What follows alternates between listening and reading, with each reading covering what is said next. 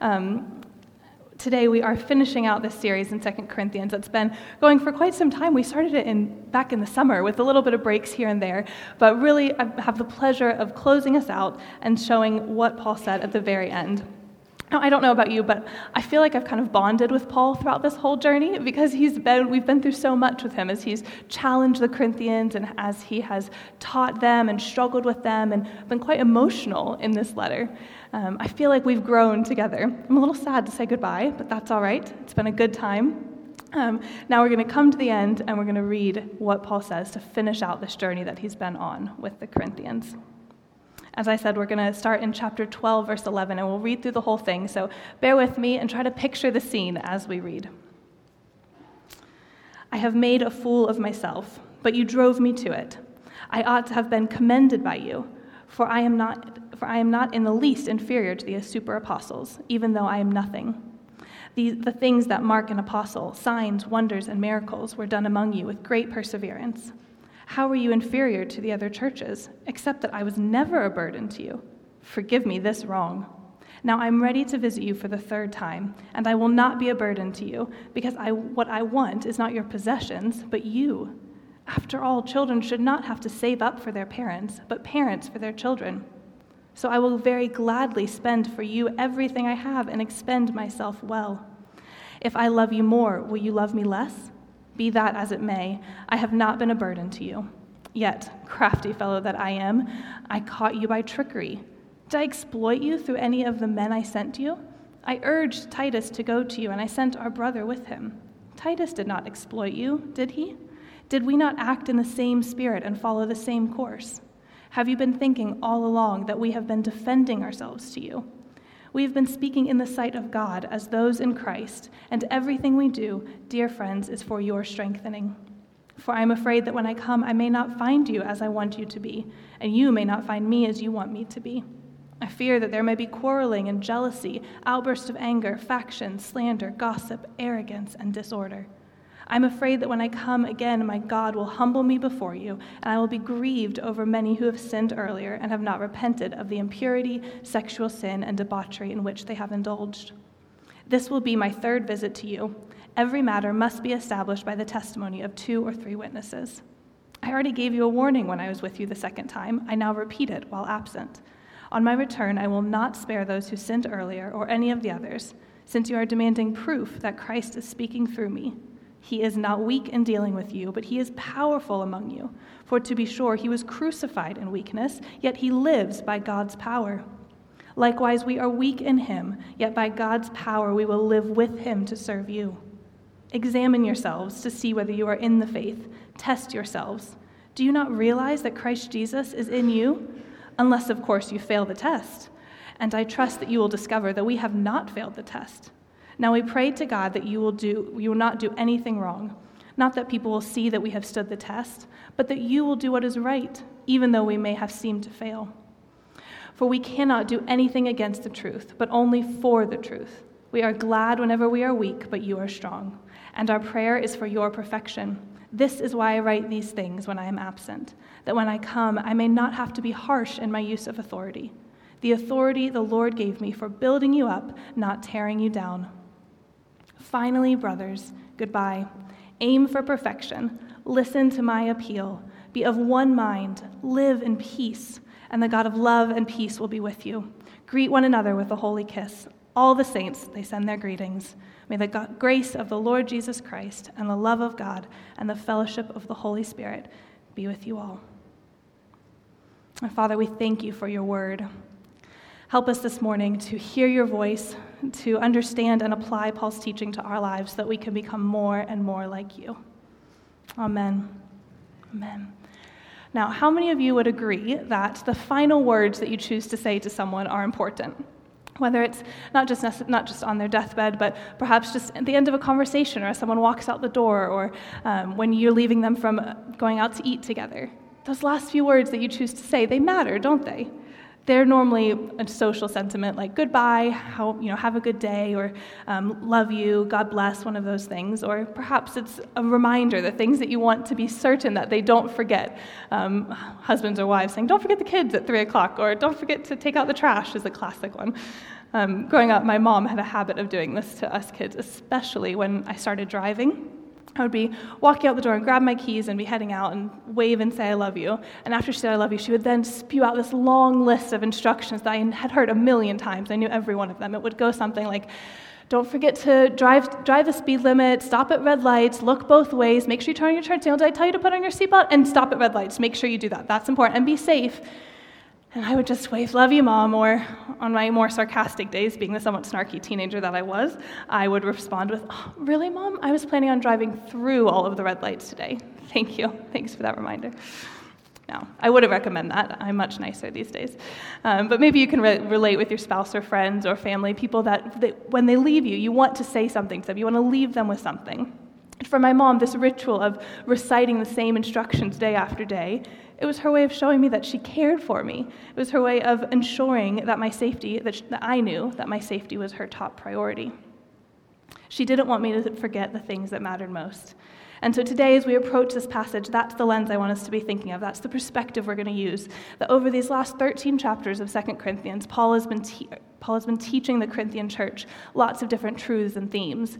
And I want to look at three different ones that really, really matter because if this is how he chose to end it, then these are the things that he wants to stick. This is what matters most. So, the three final instructions that mark um, what it looks like to be a body of Christ that Paul's been teaching this church. The first is to live in unity. The second is to live authentically. And the third, to live by the power of God. So let's just spend a few minutes and we're going to look at each one of those things a little bit more in depth. One, live in unity. As we've learned, one of the major issues with the Corinthian church has been the division that's been brought up by super apostles. So we've heard about them a few weeks ago, as Mark told us, these false apostles that were, that were eloquent and they looked great and everyone respected them. They seemed like what a leader should be. And then there was Paul, who seemed weak and, and maybe not quite as qualified as the others. And, and there was a struggle of who to follow, who had the real authority. These super apostles, they'd been the cause of factions and discord. If you look at chapter 12, verse 20 and 21, Paul talks about some of these things. He talks about anger and jealousy and factions. And so, really, it's no surprise that one of the major themes that Paul wants us to be reminded of is this theme of unity. Will you look with me to chapter 13, verse 11? Finally, brothers, goodbye. Aim for perfection. Listen to my appeal. Be of one mind. Live in peace, and the God of love and peace will be with you. So, how does Paul highlight unity here? Well, there's three ways. First, he calls them brothers. Second, he says to be of one mind. And third, he says to live in peace. Now, it may not seem like much that Paul calls them brothers. It may just seem like, oh, we hear that at all the different Bible verses and the endings of letters. That's common. But I think here actually it's quite significant when you think about the discord that's been happening between Paul and the Corinthian church. We've read there's been a lot of grief, there's been a lot of hurt as the Corinthians have said Paul doesn't have the authority he's meant to have, or as Paul has had to correct the Corinthian church. Surely there's some friction, some dissension in this, in this relationship. And so the fact that at the end he still calls them brothers is that reminder that we're all in the same family. Despite what's happened, despite the past, despite what we're going through now, this, this pruning process, we are still in the family of God. We are brothers and sisters in Christ. Paul is on their side. And this is so essential for relationships, isn't it? When, when you know that someone's with you and for you, it's so much easier to hear what they have to say to you. I know for me, just recently, I had to have a bit of a difficult conversation with someone that I love very much. And they kind of had to call me out. I was dealing with this, trying to make this decision, and I wasn't sure what to do. And um, I think I did need to be challenged in my thinking a little bit. And I knew this conversation wasn't going to be easy, but what made it so effective and what made it something that actually changed how I thought was able to pray about it was how the person framed it. The beginning, before we said, before he, they said anything, he said, First, I need you to know that I love you very much was the first thing out of his mouth. And then we go on through the rest of the conversation, and then the last thing was, I love you very much, and I'm going to support you no matter what decision you make. And it was those two things, those kind of parentheses that went on either side, that just made me feel like, oh, I don't have to be defensive. I don't have to worry. I can hear the correction. I can hear it because I know we're on the same team. We're working together and we're in this together. And as we read, as we read these verses, they weren't necessarily fluffy, were they? There was some intense moments there. They're tough, direct challenges. Paul's saying, I will deal with you. I have the power to deal with you. But here he starts out by saying, You are my brothers, you are my dear friends, and we are in this together. Then he goes on, he says, We need to be of one mind and we need to live in peace. When I first read those lines, be of one mind and live in peace, I kind of imagined this like circle of everyone like sitting down saying kumbaya together. And I don't exactly think that's the picture that Paul is painting here. He's not saying that we all have to agree and we all have to be singing and chanting along together. Instead, Paul's calling the Corinthians to be unified in their truth, in their understanding of the truth, and in their understanding of the purpose. Uh, Paul explains it in Philippians 2, being like minded as being one in spirit and one in purpose, which I think is a really good understanding one in spirit and one in purpose. Following from this, he says to live in peace, meaning to live in harmony with one another. Throw out the quarreling and the fighting and the things that don't matter. Remember, we're brothers, we're on the same team. And so, to help illustrate this, I'm going to boldly enter the world of sports analogies, despite the fact that I have no athletic experience whatsoever, so bear with me here. Um, if you are on a football team, or if you're playing a game, the first thing to know is your team. You have to know the guys that are on your side. And secondly, you have to know the rules. You have the same rule book that you're all working towards, and then you have the same goal that you're trying to get to. You're trying to get the ball in the net, basically, or you know the touchdown post or rugby, whatever, whatever it is. You're trying to get the ball through the thing that it's meant to be through. So that's the goal. You have the rule book, and you're all on the same team. That's what being like minded is it's agreeing on the rule book and agreeing on the purpose to score a goal. And being living in peace means that achieve, as you achieve that goal, as you try to attempt that goal, you're not fighting each other. I was talking to my boyfriend about this concept, and I was making it really theological and trying to draw out all of these like scriptures, things like that. And he just goes, "So basically, we all need to be going the same direction and not kill each other." Yeah, that's, that's pretty much what this is saying. We need to be going in the same direction and not kill each other on the way there. Paul says to us and to the Corinthians, guys, we're on the same team. Be of one spirit, have one purpose. That rule book, it's this it's the Word of God. We all stop here. This is where we come for truth. And it's God's Spirit in us that we're working towards, the purpose of building one another up, building up the kingdom. And we have to do that together in harmony to achieve that purpose. So live with unity, live in unity with one another. Secondly, live authentically. We're going to stick with this verse 11 in chapter 13 for a minute, where Paul says to aim for perfection. Now, I don't know if there's any perfectionists in the room. If anyone else has this neurotic inclination to do everything perfectly, that would be me. Um, you read this verse and you feel such a sense of satisfaction like, ah, oh, I knew perfection was attainable. Yes, I'm going to keep going. Actually, that's completely wrong, and Paul's going to put us in our place. Because that completely contradicts the whole message of weakness and strength. We're not called to be perfect. This idea of perfection is much better translated as mending your ways. In Greek, it's the same verb that is used in Mark 1, where Jesus finds John and James fixing their fishing nets and mending their nets. Now, to help with this, I have a lovely net here, and I am fully trained by Tom from Yorkshire, the YouTube video sensation, on how to mend nets. And I'm here to tell you about it today. So, to mend a net, what you have to do is you have to first examine it. You have to look through it. You have to see are there any holes? What's, what's not going to hold up the fish in the end? And then you have to find the knots. And wherever the hole is, you have to try to link these things back to the knots. This was very, very important, Tom said. Always start and end with a knot. You're probably wondering, how is she going to connect this to this? In our story, the Corinthians and us today, we're the net. And Jesus is the knot that holds things together. And all of these links, this is our faith in action. This is how we live out our faith, the knowledge of God. So when Paul says mend your nets, what exactly is he wanting them to do? Look at chapter 13, verse 5. Examine yourselves to see whether you are in the faith. Test yourselves.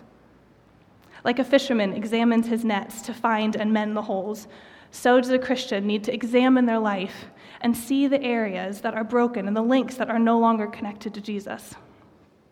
Something important here to note is that this isn't necessarily a test about salvation, because Paul has been on this journey with the Corinthians. He says later on in that verse, Do you not realize that Jesus is in you? So Paul sees Jesus in them. He's been with them on their, on their journey and their conversion, and, and he's calling out not their salvation, but how that salvation is being lived out in their life. He's saying, I've seen the sin and I've seen the discord, so what's not matching up? What's not lining up with Jesus? So the test isn't necessarily to prove salvation, but it's to prove authenticity, an authentic faith. Do all of the parts link up to Jesus? Do they all link together so this is one piece? the knowledge of Jesus in their head, the experience of Jesus in their heart, and how they live it out. Does it all line up? Does it all come back to Jesus? Is it not just head knowledge, but heart knowledge and action? I think one way that we can really look and understand this a bit better is by just examining the outputs of our lives. Things like the fruits of the Spirit in Galatians love, joy, peace, patience, kindness, goodness. Do we see that coming out of our lives? Did we see that in the Corinthians' lives? Because if so, that's the outworking of faith. Do we look different? Do we look different in our workplace or in our homes? How do we act that, that what we know about Jesus is really how we're living? That everything's linked up back to Him, that He is the knot that holds us together. I think that's a real challenge for all of us today, isn't it? It's a challenge to think, okay, God, I need to examine my heart, examine my life, and, and test how authentic it is, test how, how I'm living it out. And why is it important that we live authentically?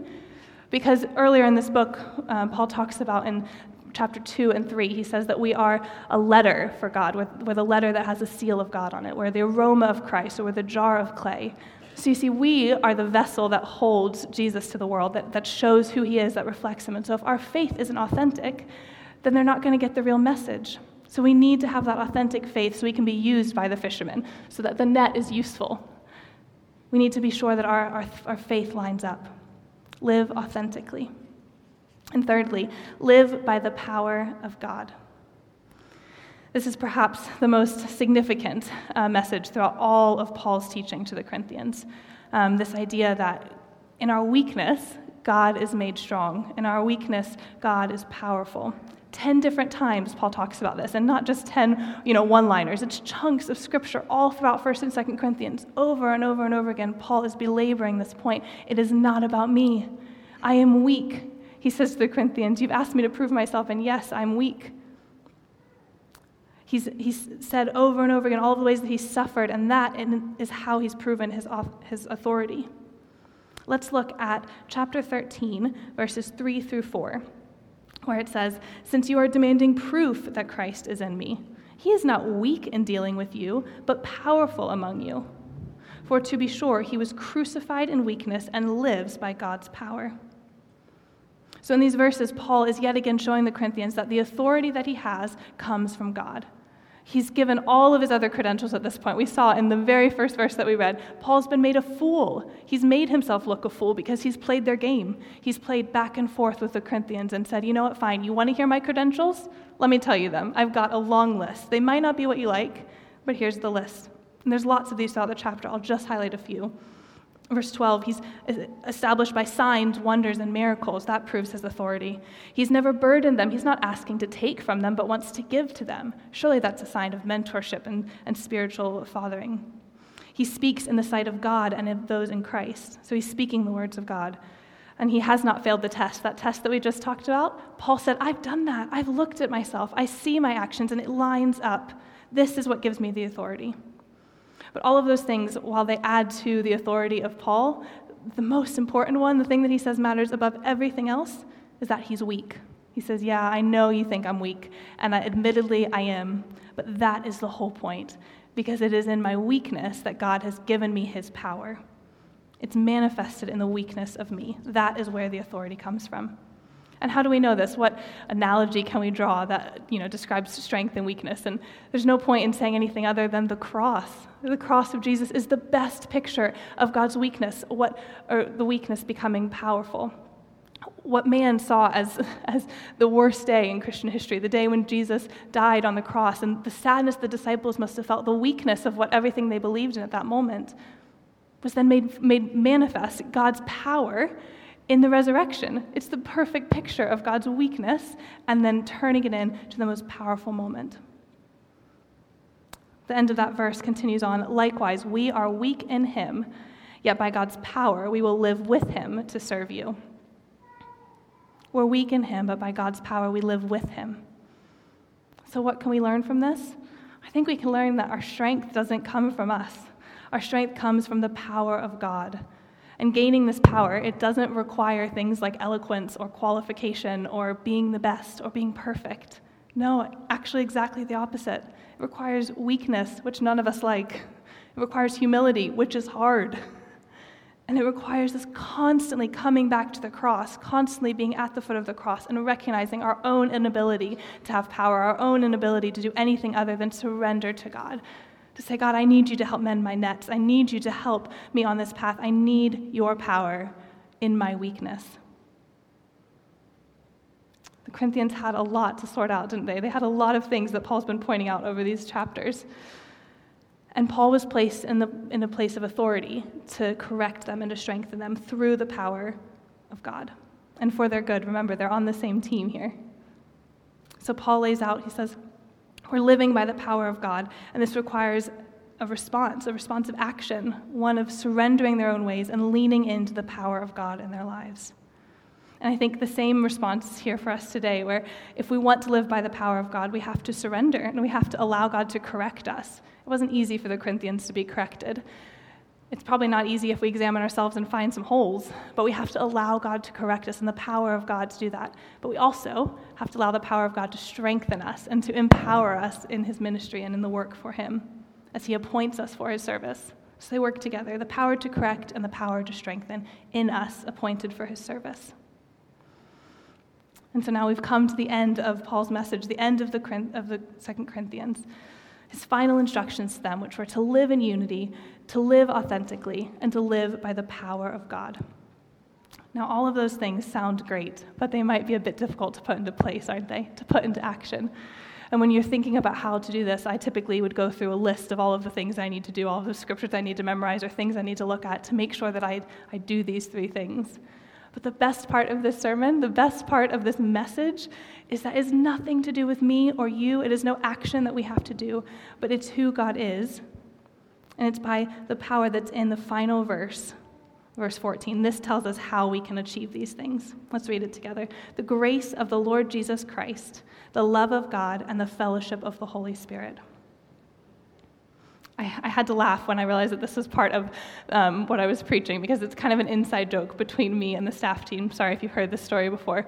But um, I'm not sure if you know, but this, this verse is also known as the blessing. And in a lot of church tradition, people will say it out loud to one another as a way of blessing them and encouraging them. And they kind of look around and say it to one another when I first moved to England, I was on, um, was during staff prayers on one of my first weeks, and Paul said, Okay, guys, let's say the blessing. And all of a sudden, 20 people start staring into each other's eyes, saying this verse, reciting it out loud. It's not up on the screen anywhere. We haven't turned to it in our Bibles. Everyone's just looking around, reciting it. I just panicked. It was like this moment of sheer, like, oh my goodness, I don't know what to do. What is happening here? I've never heard of this before. And so I just started mouthing watermelon. I'm not exactly proud of that, but I just went watermelon, watermelon, watermelon, watermelon, and nodded and smiled at people like, surely I know what's going on. I bless you. Uh-huh. No idea what was happening. I then later was told by Lauren and Charlie, like, this isn't just some strange church tradition that you don't know about. Like, it is a Bible verse, Allie. You should probably look it up. Great. Even more embarrassed now. Awesome. All of that to say, this verse is permanently ingrained in my mind. I will never again forget this verse. I know what the grace is, and I will never, ever forget it. And I would dare to say that actually, none of us should forget it. None of us should ever forget these words, not because it's a church tradition, not because you don't want to be embarrassed and have to mouth watermelon to one another because you don't know what the heck is happening, but because it's in this verse that we see everything come together. We, we see unity as a whole picture the Father, the Son, and the Holy Spirit all together and we see the ways that this is possible. So the grace of Jesus makes it possible for us to live authentically. It's not up to us to make ourselves better, it's up to us to examine ourselves, find those things, and lay them at the cross so that the grace of Jesus can take care of them. And then it's about the love of God, which is the best shown in the power of the cross, his love for us, which was shown through his power on the cross and in the resurrection. And then finally, the fellowship of the Holy Spirit, which is how we partner with the Holy Spirit to be unified to the work of God, as well as unified together. That's how we find that unity. So, how do we live in unity and live authentically and live in the power of God? By surrendering to the grace of Jesus, the love of God, and the fellowship of the Holy Spirit. Amen.